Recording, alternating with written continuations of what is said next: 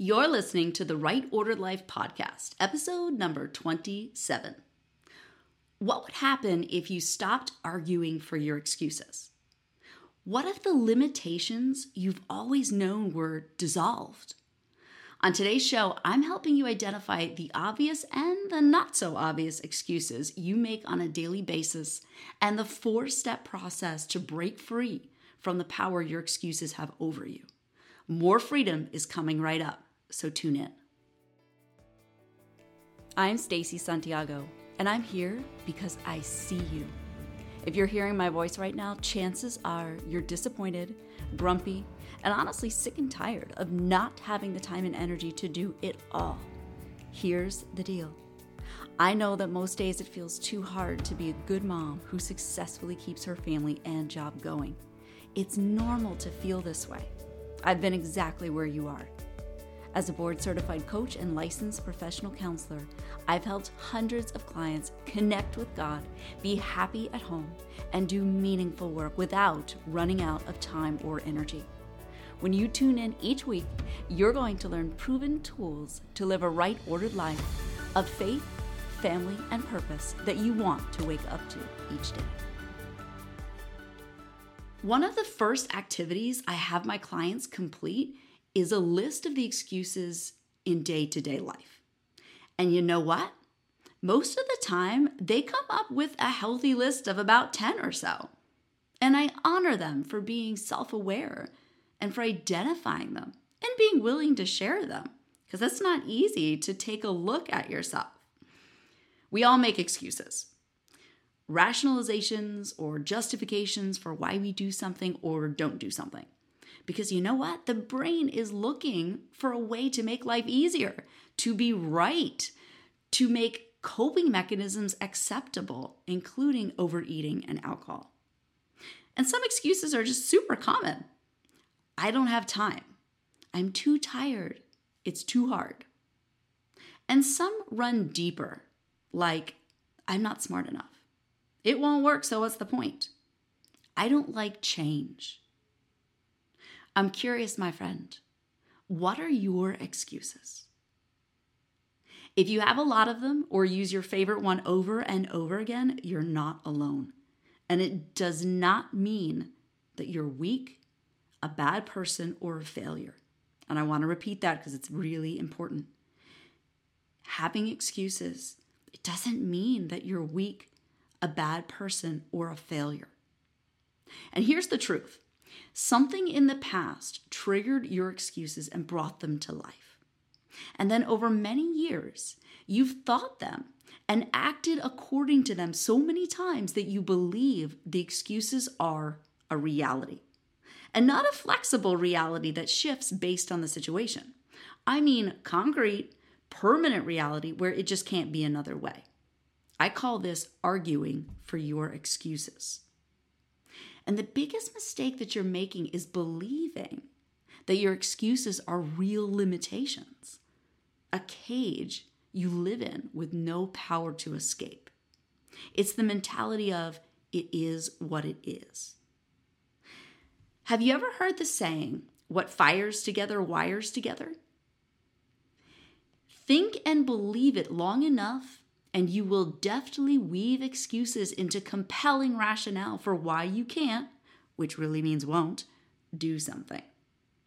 So, you didn't consciously choose what brought most of your excuses into existence, but I don't want to see you stuck as a victim giving power to your excuses as if they are the only truth and no other solution is possible. That's BS. Tell your brain that. You don't need the belief your excuse is offering you. Let me give you an example. When I help clients brainstorm solutions about how to create more time for self care or to streamline their schedule, they usually argue for why the suggested change can't be done. My brain doesn't work like that. I made a commitment. I can't make less money. My husband won't like it if I fill in the blank. I can only do activities that are productive. I'm not a morning person. Okay, so let's look a little deeper. What are these excuses saying? They're saying, I'm afraid to try something new. I don't want to be uncomfortable. The way I've always done it is safe, and I want to stay safe. I don't want to feel selfish. I need others to approve of me. I can't rock the boat. See, we make excuses out of self protection, protection from discomfort and negative emotion. I'm curious, what are you trying to protect yourself from? Do your excuses try to get you more comfort, control, safety, or approval? Listen, if you put yourself in a box that's an illusion of safety, comfort, control, approval, then you're stuck in the box. You don't take the action necessary to get the outcome you desire in your life, and nothing changes. You miss out on incredible freedom, fulfillment, adventures, and having the skills to become your higher self. What if you're making an excuse right now to justify not stepping into what God's calling you to do? And the worst part about this, I'll just say it, you choose to stay in victim state. Life happens to you. You worry, react, blame, and stay stuck. I don't want that for you, my friend. So let's look at the solution. I'm going to walk you through a four step process that will help you break through the power your excuses have over you. Number one, next time someone suggests something different to you, or you have an opportunity to do something different, instead of saying but and arguing for the excuse why it won't work for you or why it must be a certain way, I want you to pattern interrupt by changing your response to, That's interesting. Let me consider that. Now, you don't have to 100% buy into that, but these words, they have a powerful effect. Instead of automatically traveling down the old neural pathway of no and can't, you're still hanging out in the logical part of your brain that can create a solution. Okay, so that first part, simply respond, That's interesting. Let me consider that. All right, number two, let the excuse rise up. It's there lurking if it hasn't come out of your mouth yet. So observe it, let it come out, and begin to ask Is this the only truth? Could it be different? Could it be done a different way? Brainstorm. Start to build this out. Allow yourself to think outside the box of the excuse. Step number three ask yourself Am I willing to try this thing, this something different? Because the outcome is worth it. Now, try is helpful here because we're not forcing. The word try in this process is an invitation which helps lower resistance. We don't always want to use try in our vocabulary because it leaves us a back door to get out of doing stuff. But in this case, because we're simply exploring a new possibility, it's going to help you stay in that place of willingness. Now, if you're not willing, then the outcome isn't worth it, and that's okay. Or it's not the right time to change, and that's okay too. And then step number four what one next thing will I try? What is the one next thing I will try, right? Because unless you actually do something different, you don't get outside the box of the excuse. Okay, let me take you through an example.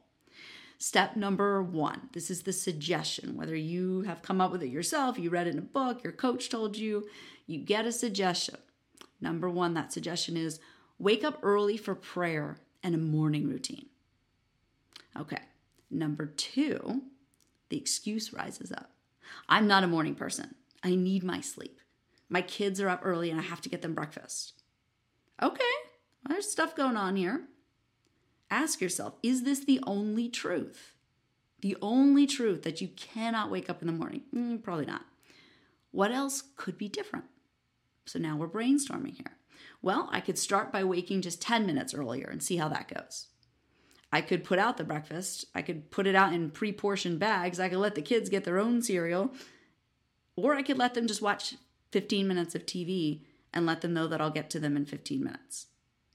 I could also go to bed 15 minutes earlier so that I can make sure I'm getting my sleep. Okay, so you got lots of possibilities to work with. The third part what is the benefit? Am I willing to try for the benefit of the outcome? And the benefit in this case is connection to God in prayer time, having that peaceful morning to get your mindset, your energy, your heart all set in line for the day. Is that worth it? Yes. Great. Then that brings you to step number four. What is the one next thing that you will do? Tomorrow I will set my alarm for 5:45 instead of 6 a.m. Excellent.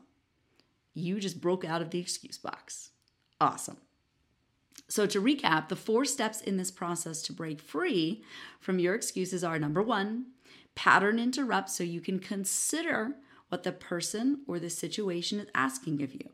That's interesting. Let me consider that. What's on the table here? Number two, acknowledge the excuse. Let it come out and then ask, how could this be different? Taking you into brainstorming ideas.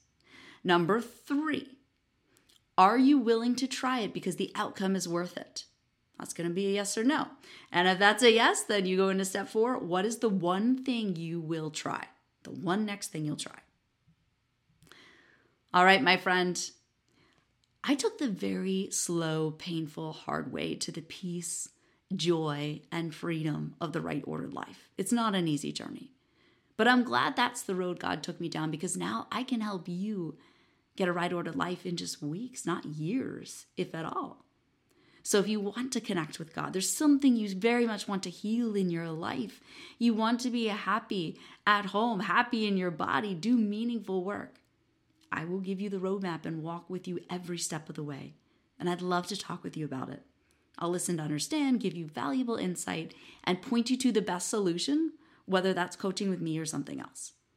Go to stacysantiago.com and click the button on the top right, or click the link in the show notes and grab a time that works for you. And by the way, if you've ever got a question you'd like to ask me, I'm a real human.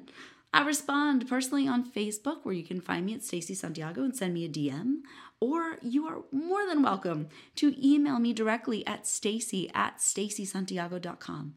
I always look forward to hearing from listeners like you. So write me.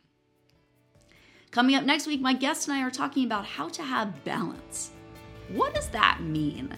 And is it really possible to be a happy, present mom with a job or business? Babies come, career paths change, life demands get complex. We're going to define how to have peace, be content with your life, and like who you are. That's coming up next week. So go share the show with your friends and let them know that's coming up next week. Invite them to tune in with you and learn how to connect with God, be happy at home, and do meaningful work too. I'll see you back here next week, my friend. And until then, celebrate that you are one step closer to living your right ordered life.